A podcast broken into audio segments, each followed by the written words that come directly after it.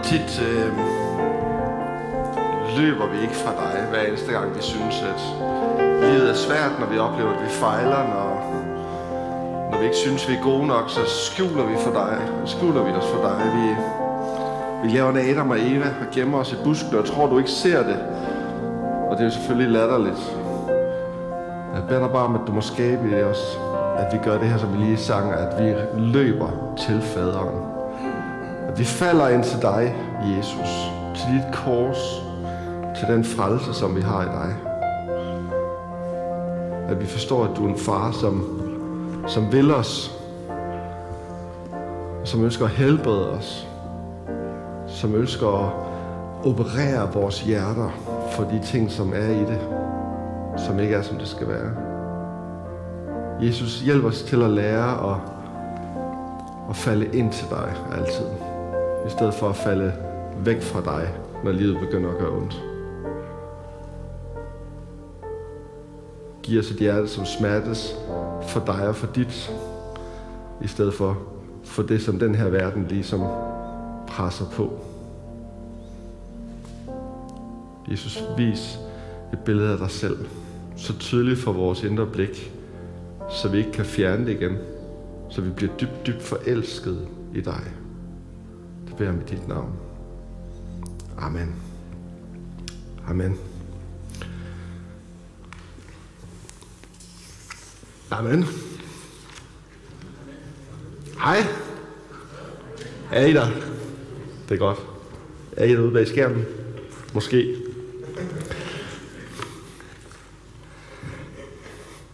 Og tak til lovsangerne. Jeg glæder mig helt vildt. Jeg er faktisk også en lille smule, en lille smule stolt. Når jeg så mødes med mine kollegaer, det her, jeg har været i Kolding tre gange den her uge. Det har været for meget.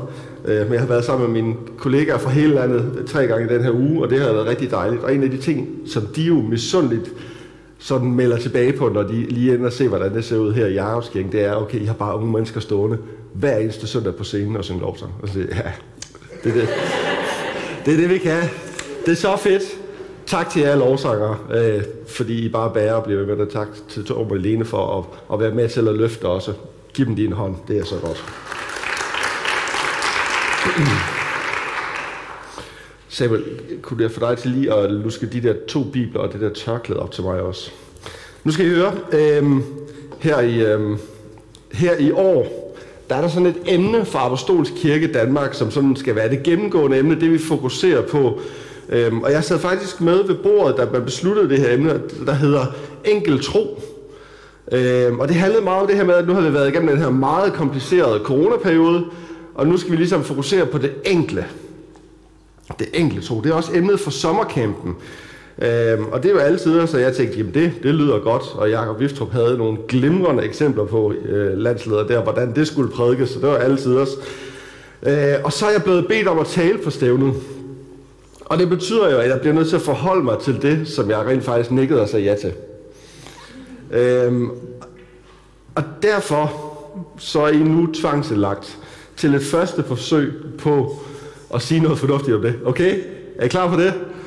Det vil sige, at det her det er sådan en af de der søndage, hvor I, hvor I gerne må sidde sådan og give prædikanten karakter og sige, ja, det der var dumt sagt, og, sådan, og så kom hen og sige det til mig bagefter.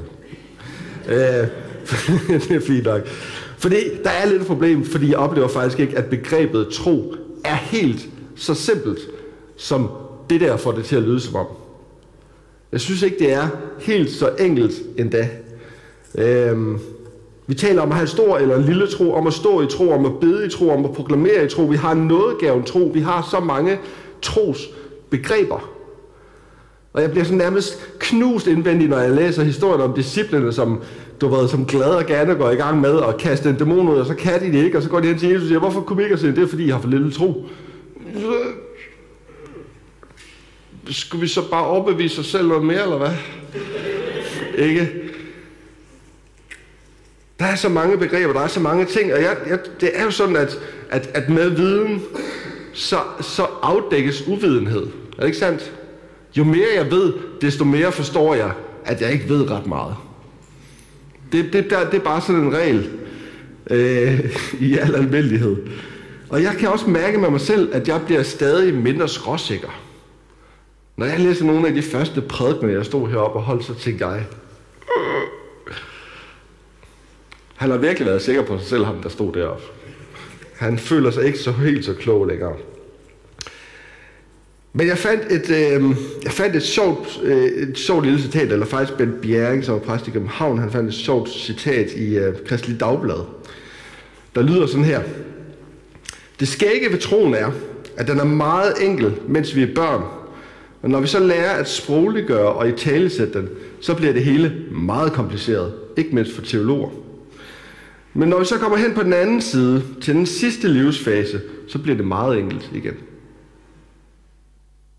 Fanget I den?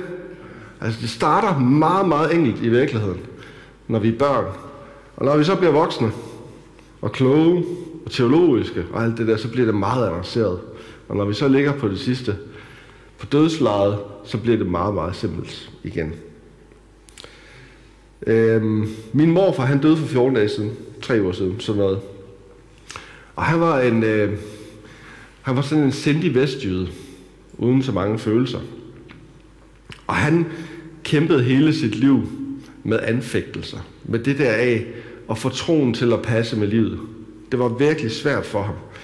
Men min mor sad på hans dødsleje, og hun fortalte, hvordan alle de her mange års anfægtelser, som han havde kæmpet med i forhold til troen, de faldt bort, og han fandt tilbage til en Gud, som var far. En Gud, som han skulle hjem til. Og jeg var så nærmest rørt til tårer over den her historie, hvordan det bliver så simpelt, så enkelt til sidst. Så måske er det i virkeligheden ikke så avanceret endda, og måske overkomplicerer jeg, måske især, men vi, det der med troen.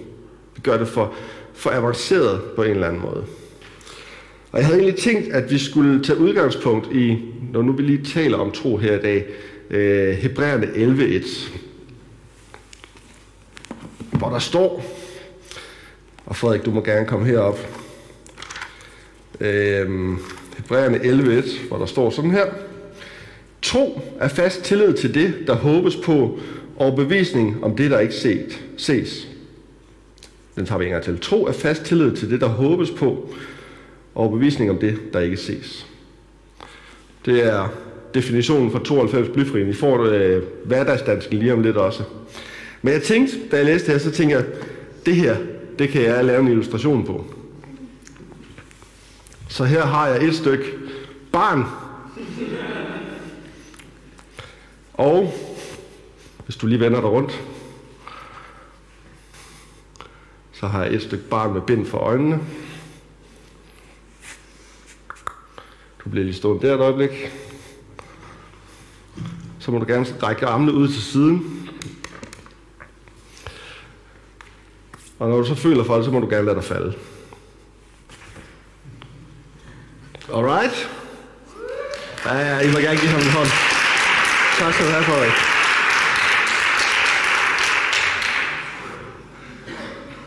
Og det her billede, det skal I lige huske, det I så her nu, det skal I lige huske resten af prædiken. For det er faktisk centralt, for det har jeg lyst til at bygge min prædiken op omkring, og også min argumentation, når nu jeg skal tale om tro. Fordi jeg tror, vi kan lære to ting om troen af det her. Det ene, det er, at åbenbaring, det skaber tro. Og det andet, det er, at tro skaber handling. Så det er de to ting, vi skal kigge på i dag. Åbenbaring skaber tro, og tro skaber handling. Vi starter med åbenbaring, der skaber tro.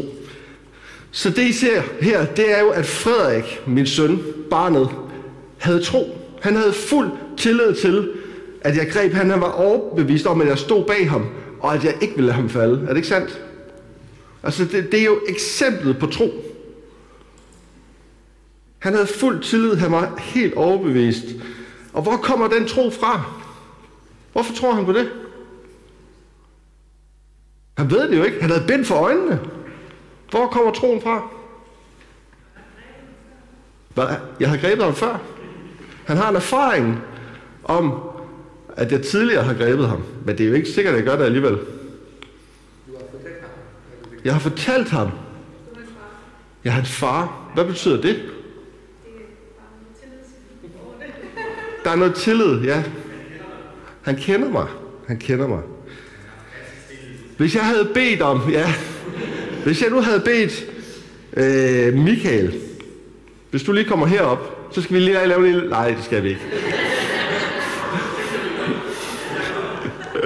Men hvis jeg havde bedt Michael om, om, om den samme illustration, så tror jeg, der vil være mere tvivl. Er det sandt? Du vil sikkert gøre det, fordi du vidste, du ville kunne tage slaget. Men, men, du, men du vil ikke være lige så tryg, som Frederik var. Er det ikke sandt?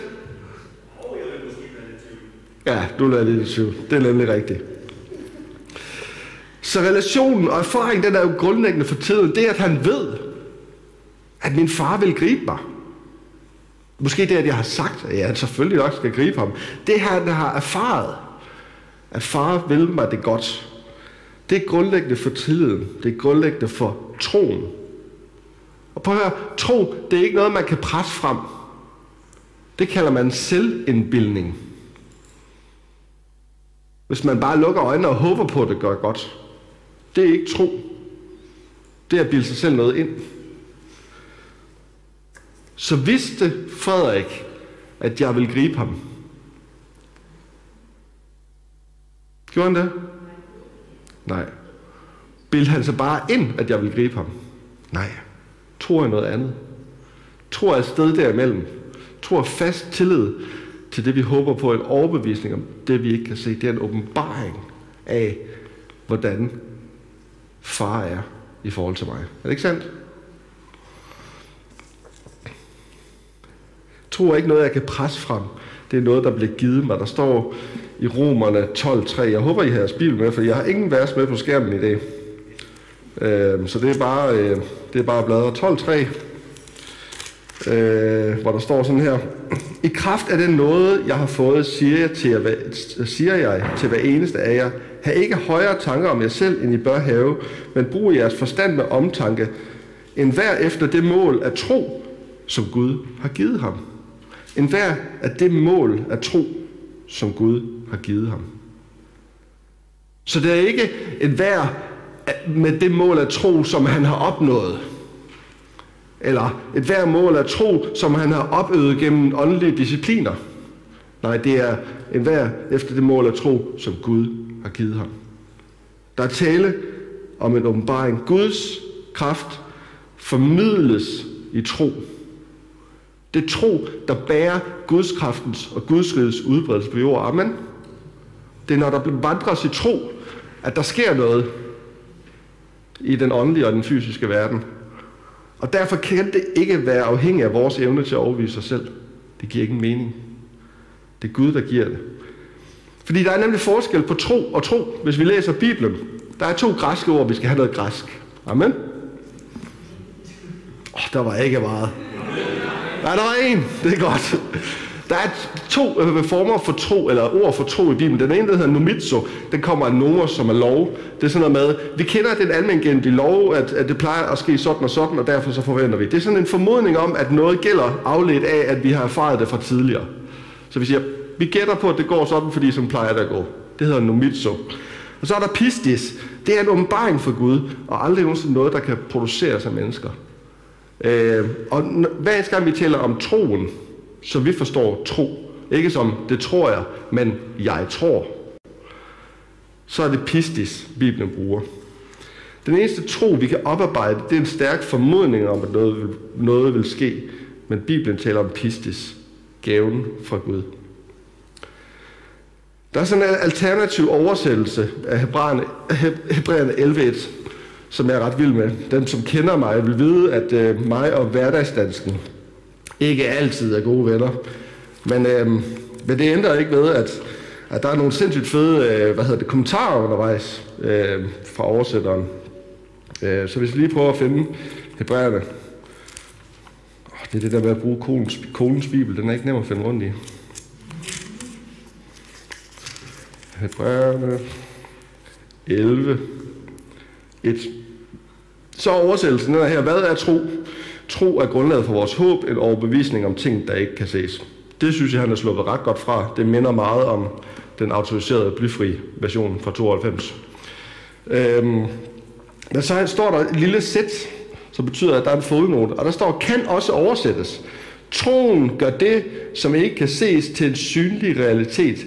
Der er muligvis tale om, at en usynlig åndelig virkelighed bliver synlig ved troen, På den måde får den usynlige tro konsekvenser i den synlige fysiske verden. Okay? Det var et langt stykke, et langt kommentar. Troen gør det, der ikke kan ses, til en synlig realitet. Den usynlige åndelige virkelighed bliver synlig ved troen. Den usynlige tro får konsekvenser i den fysiske verden.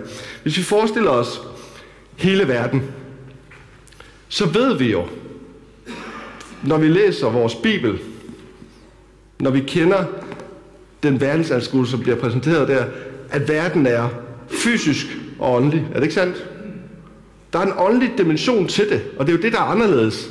Vi bliver født som åndelige væsener, vi, vi lever pludselig i to verdener, ikke? Så det er ligesom, at der er et forhæng imellem den fysiske og den åndelige verden. Hvis vi forestiller os det her forhæng, et, et slør, der ligesom skældner det. Jeg har prøvet at tage et billede med, der kan illustrere det lidt heroppe, ikke? Ved at se på det fysiske, så kan vi jo godt forstå, at der må være en skaber. Er det ikke sandt? Vi kigger på en blomst og tænker, det er der ikke nogen, der har lavet det der. Det, det har lavet sig selv. Der er nok en Gud. Altså, det der, det der er sådan en relativt simpel resonemang, som man kan lave, og som altid vil være et problem for videnskaben, ikke? Øhm, så vi kan godt se på det fysiske og regne ud, at der må være en skaber, men vi kan ikke se på et egetræ og regne ud, at Guds søn døde for vores skyld. Er det ikke sandt? Hvordan i alverden regner vi det ud? Jamen der må vi få en åbenbaring. Vi må få en åbenbaring for at forstå, at Guds søn døde for vores frelses skyld.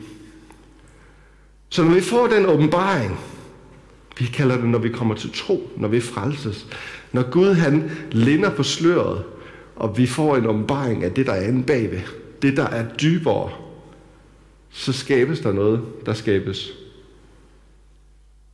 to.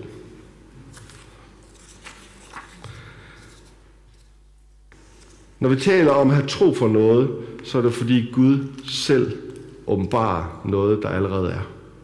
Det er allerede. Troen er båret af den åbenbaring, vi har fået af Gud som frelser, og som herre, og som far. Så jo mere vi åbenbares om faderens hjerte, om faderens natur, skabes der tillid til det, som vi har sat vores håb i, i ankeret. Ikke?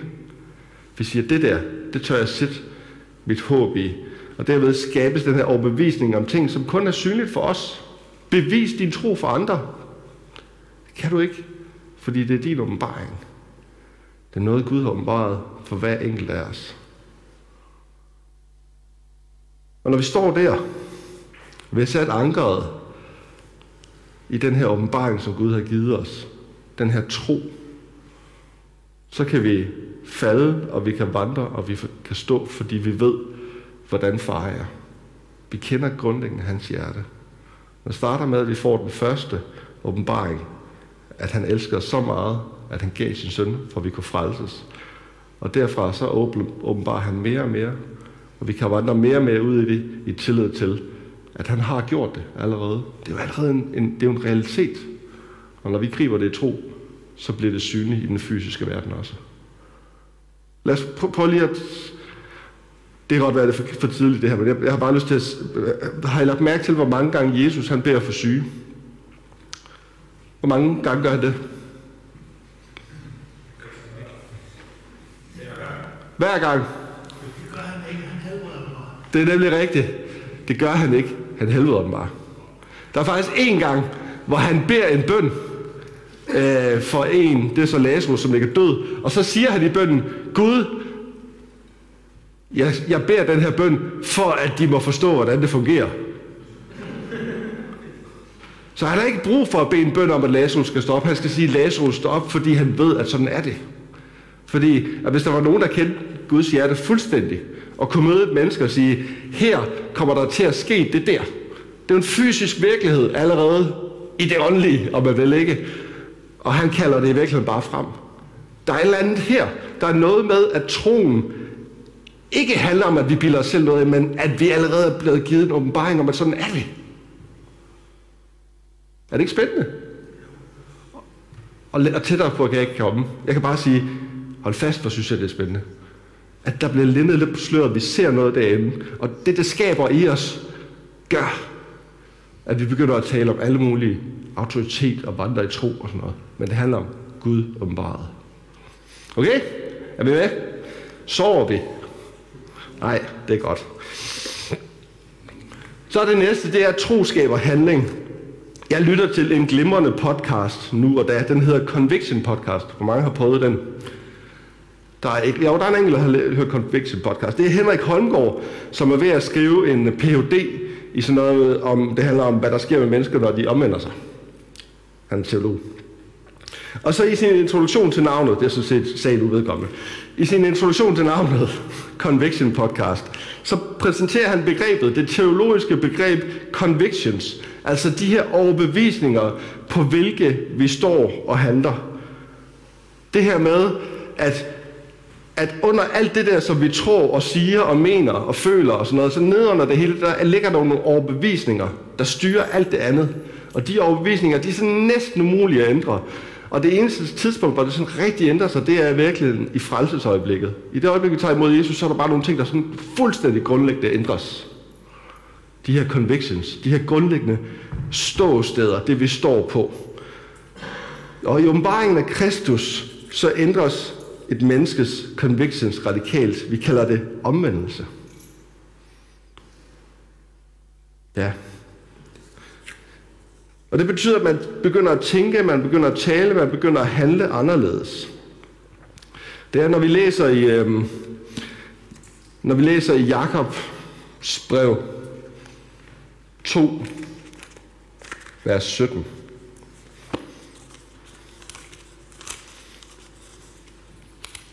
Nej, ah, den er efter Hebræerbrevet, det er rigtigt. 2.17.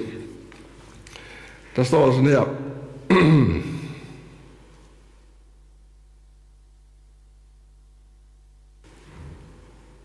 Det giver da ikke nogen mening.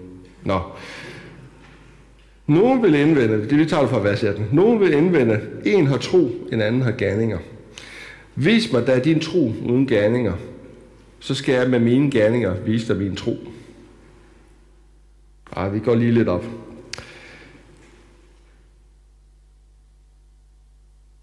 Vi starter fra tager fra starten. Vers 14. Undskyld. Hvad nytter det, mine brødre, hvis et menneske siger, at han har tro, men ikke har gerninger? Kan den tro måske frelse ham?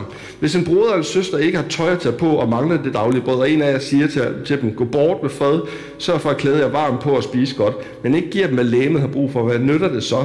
Sådan er det også med troen. I sig selv er den uden gerninger. Øh, I sig selv uden gerninger er den død. Nogen vil indvende, en har tro, en anden har gerninger. Vis mig da din tro uden gerninger, så skal jeg med mine gerninger vise dig min tro. Sådan var det. Godt. Øhm, sådan er det med troen i sig selv, uden gerninger er den død.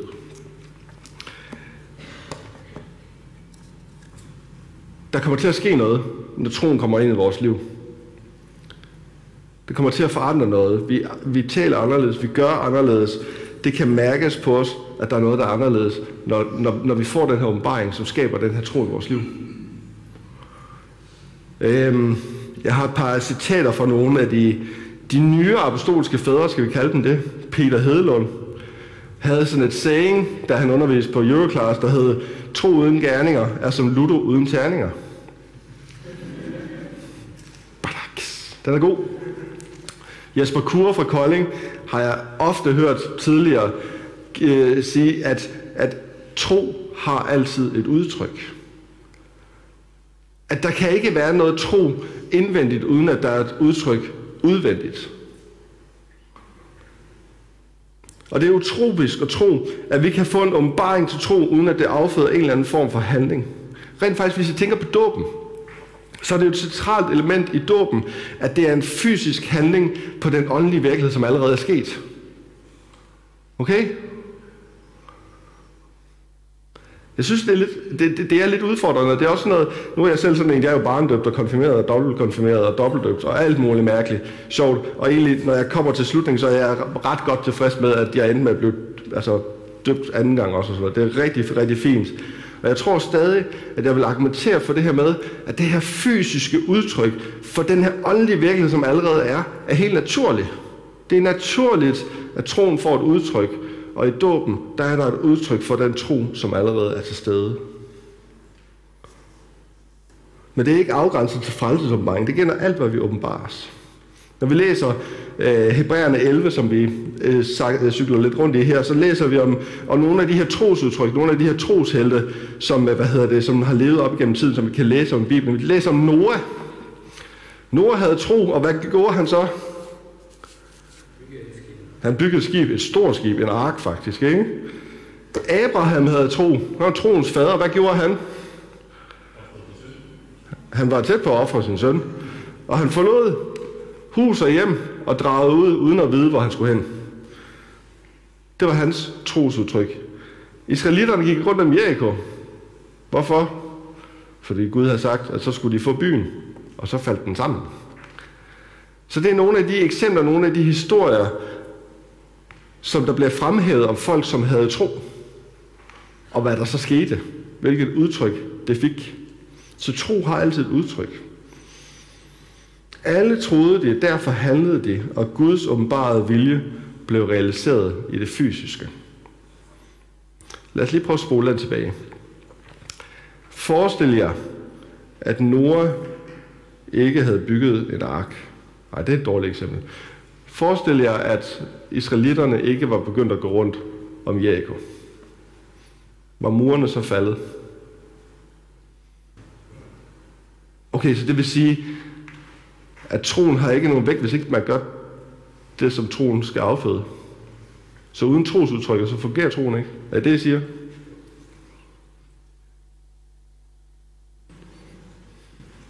Jeg siger det bare. Der er et eller andet der, som vi skal have fat i. Frederik havde tillid til sin far. Det ser i hvert fald sådan noget. Derfor faldt han, da, da jeg bad ham om det. Hvis han ikke var faldet, da jeg havde bedt ham, om det, eller hvis han havde lavet den der, som Michael nok havde lavet, hvis han skulle falde, ikke? og lige sikre sig, at han ikke faldt for tungt, så havde der jo ikke været tillid. Er det ikke sandt? Så havde der ikke været tro. Så uden handlingen, så er der ingen tro. Når vi får et kig ind i det åndelige, i ordets dybde, i fars hjerte, så ændres vores convictions, vores ståsted, vores klippegrund.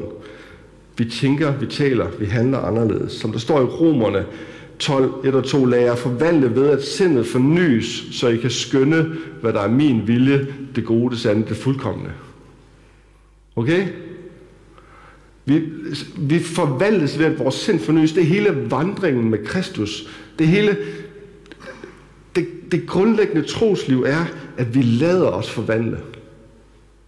Vi forvandler os ikke, vi forandrer os ikke, vi, vi, vi forbedrer os ikke. Det er ikke en 12 men vi lader os forvandle ved, at sindet fornyes. Vi tænker anderledes. Vi gør anderledes, så vi kan skønne, hvad der er hans vilje. Så vi kender hans hjerte. Så troen fordrer, at vi handler på åbenbaringen at når det begynder at brænde i hjertet for de nødlidende, så hjælper vi dem. Når vi ser de ensomme, at så besøger vi dem. At når vi ser de syge, har fået den her, der er bare nogen, der har fået en sindssyg åbenbaring i forhold til det her med øh, helbredelse. Er det ikke sandt? Der er bare nogen, der har en særlig gave til det, og det er jo helt fantastisk. Og, og, og, og, og, og man kan sige, hvis ikke de bruger det, men så, er, altså, så, så bliver åbenbaringen, troen, den bliver uvirksom. Der er nogen, der udfrier de bunde. Der, der er mange ting, men troen fordrer, at vi på en eller anden måde handler på åbenbaringen. Og selv det mindste trosudtryk, selv den mindste reaktion på det, som Gud han viser os, det medfører en realisering af Guds vilje i verden. Det bringer det metafysiske, det bag forhænget, ud foran forhænget. Det bringer Guds rige frem. Når vi handler på troen, så formidler vi Guds rige. Vi planter det her frø, og det vokser. Hver gang der tales om Guds rige, så tales der om frø af en eller anden grund. Kender I det sendesfrø, der bliver øh, sat i jorden? Og så bliver det her lille bitte, bitte frø, det bliver til en kæmpe stor plante. Og det, det vi planter, det er virkelig en troen, ikke? At den der lille åbenbaring, som vi får, det kan bare blive noget kæmpestort, når det får et fysisk udtryk. Selv den mindste tro er springfarlig, fordi den vokser større end alt andet, som der står. Så troen forløser Guds værk i en verden, som har desperat brug for ham. Og nu har jeg så brugt 10.000 ord på at sige, at tro det er enkelt. Sidder I tilbage med en oplevelse af tro er enkelt lige nu? Skal vi prøve at skære det ned igen? Skære det ned til, at Frederik, han kom herop på scenen, fik bind for øjnene, fik at vide, at han skulle lade sig falde, og lod sig falde. Så så vi to ting. Vi så, at det, han vidste om sin far, gjorde, at han troede på ham. Han lod sig falde. Ikke? Det er virkelig de to ting, der er. At vi har en relation med Gud, og lad den skabe tro i os.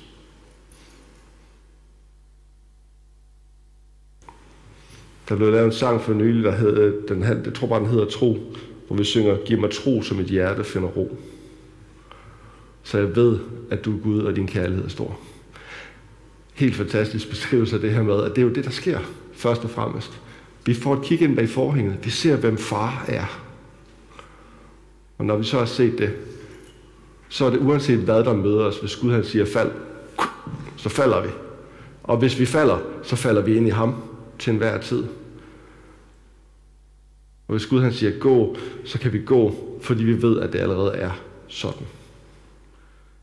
Og i virkeligheden, så bliver det meget, meget, meget simpelt til sidst. Fordi da jeg så havde siddet og skrevet hele den her prædiken igennem, og tænkt alle de her, synes jeg selv, enormt kloge tanker, og sådan noget, så, så kommer jeg til at tænke på, at det handler virkelig kun om to ting.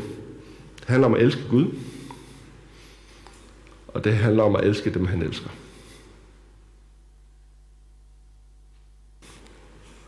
Det er de to ting. Så at jeg har står i en relation med Gud, som Frederik stod i relation med mig, og at jeg gør de ting, som Gud vil, at vi skal gøre. Og mere er der ikke i det. Det er troen. Okay? Ja. Skal vi ikke bede sammen? Jesus, jeg tager dig, fordi at, at jeg får lov til at være din. Jeg takker dig, fordi at, at skridt for skridt, så, så åbner du lidt mere for det, som er dig. Det, som er bag sløret, det, som, som ikke er synligt for enhver. Jeg forstår en lille smule mere af, hvem du er, hvad dit hjerte er, og det skaber tro i mig. At jeg ved, at det er sådan. Og det betyder også, at jeg kan, kan vandre i tryghed om at øh, tryghed på, at du har styr på det.